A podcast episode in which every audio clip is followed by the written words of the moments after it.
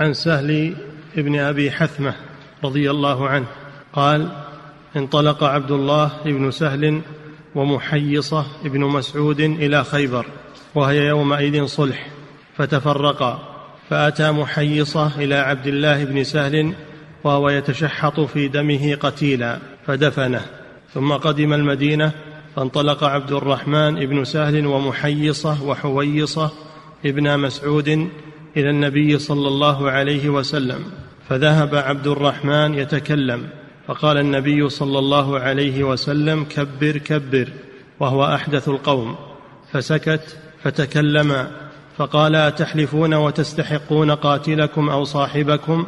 قالوا وكيف نحلف ولم نشهد ولم نرى؟ قال فتبرئكم يهود بخمسين, يوم بخمسين يمينا؟ قالوا كيف بأيمان قوم كفار؟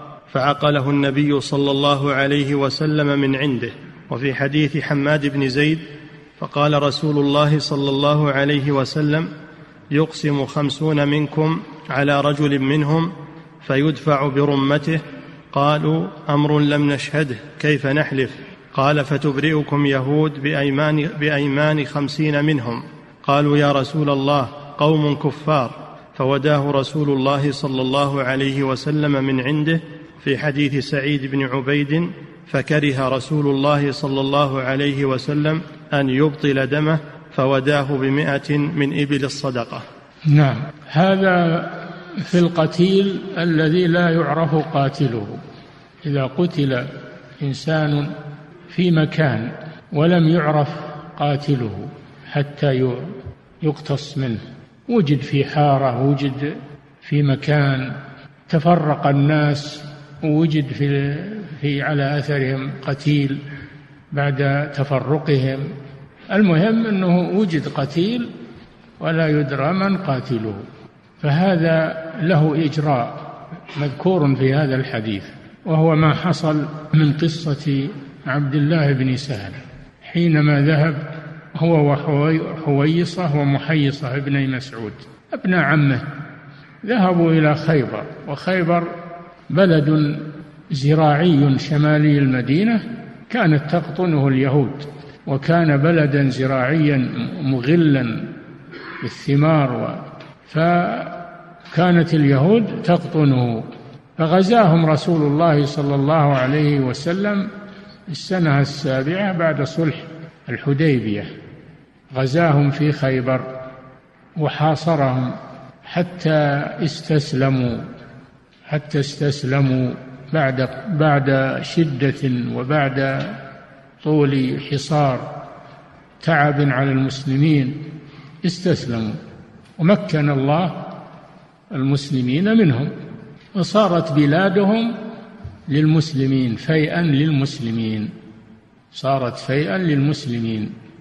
فقالوا يا محمد نحن أعرف بالزراعة وأعرف بالأرض فطلبوا منه أن يتركهم يزرعونها بشطر ما يخرج منها يعني بنصف ما يخرج منها.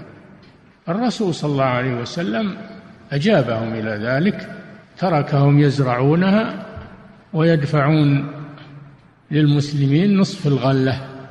هذا ما يسمى بالمساقات والمزارعة. فصارت بلاد إسلامية سافر إليها هؤلاء النفر وتفرقوا في خيبر في النخيل ولما رجعوا وجدوا صاحبهم يتشحط في دمه. وجدوا عبد الله بن سهل قتيلا قريب القتل يتشحط في دمه يعني يتحرك في دمه دليل على أن أن أن قاتله قريب لكن لا يعرفونه. والمتهم فيه اليهود لأنه قتيل بينهم وبين منازلهم ومساكنهم فهم المتهم وهم أعداء وهم أعداء للمسلمين فالقرينة قوية في أنهم هم الذين قتلوه. وهذا ما يسمى باللوث يعني العداوة الظاهرة.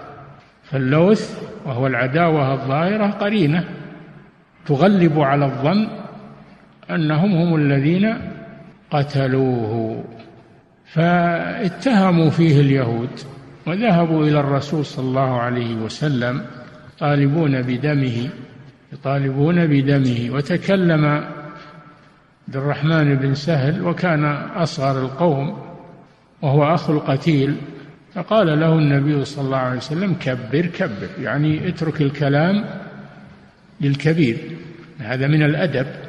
إن الصغير ما يتكلم بوجود الكبير وهم كلهم جاءوا في القضية كلهم جاءوا في القضية فهذا فيه حسن الأدب وأن الكبير يقدم في الكلام. قال له كبر كبر.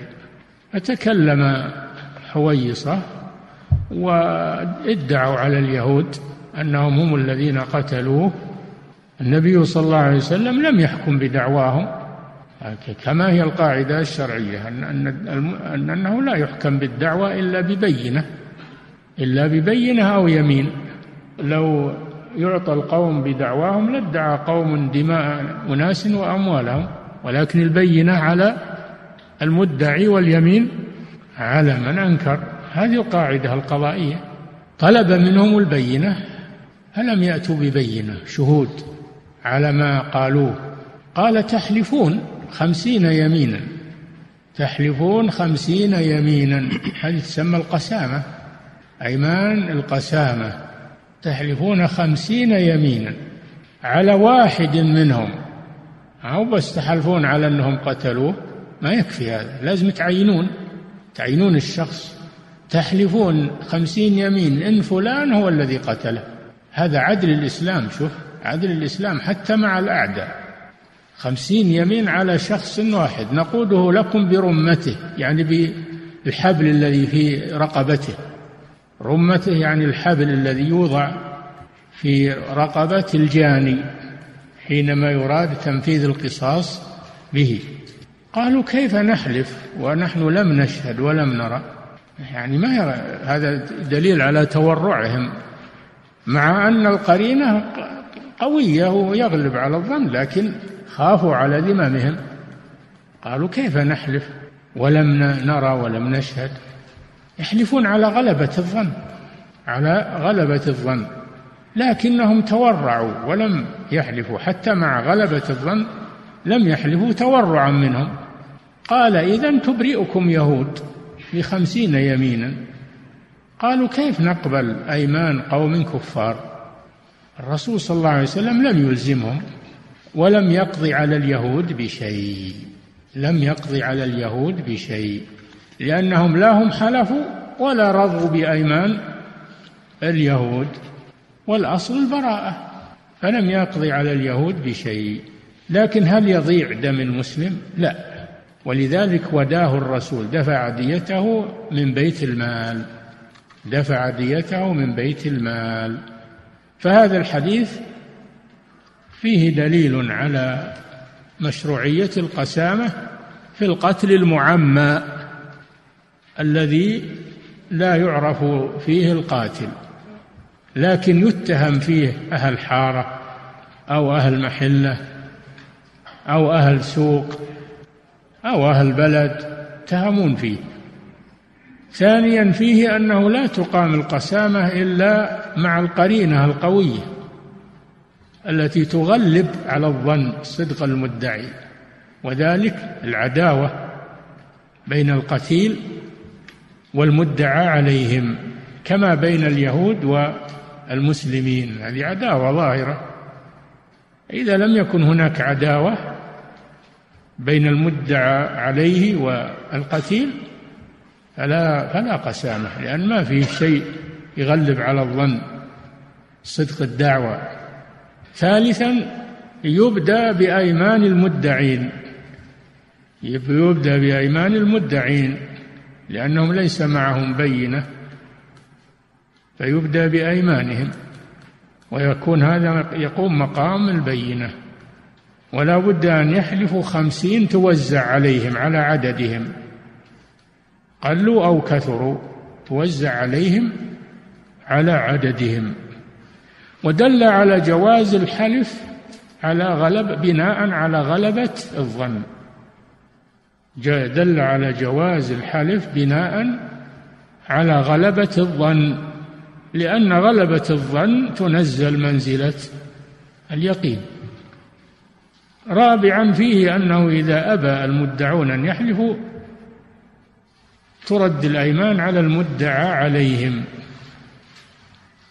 على المدعى عليهم فإذا حلفوا برئوا خامسا في دليل على أن المدعى عليهم إذا لم يحلفوا أنه إذا لم يحلف المدعون ولم يحلف المدعى عليهم أنه لا.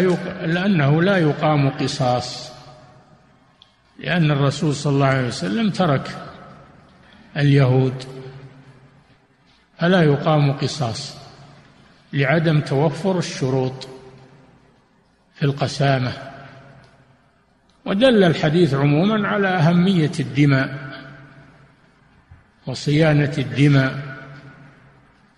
وسد الباب سد الباب على الحيل لأنه لو لم تقم القسامة لتحيل الناس وإذا أرادوا أن يقتلوا شخصا إذا أرادوا أن يقتلوا شخصا ترصدوا له خفية وقتلوه وضاع دمه.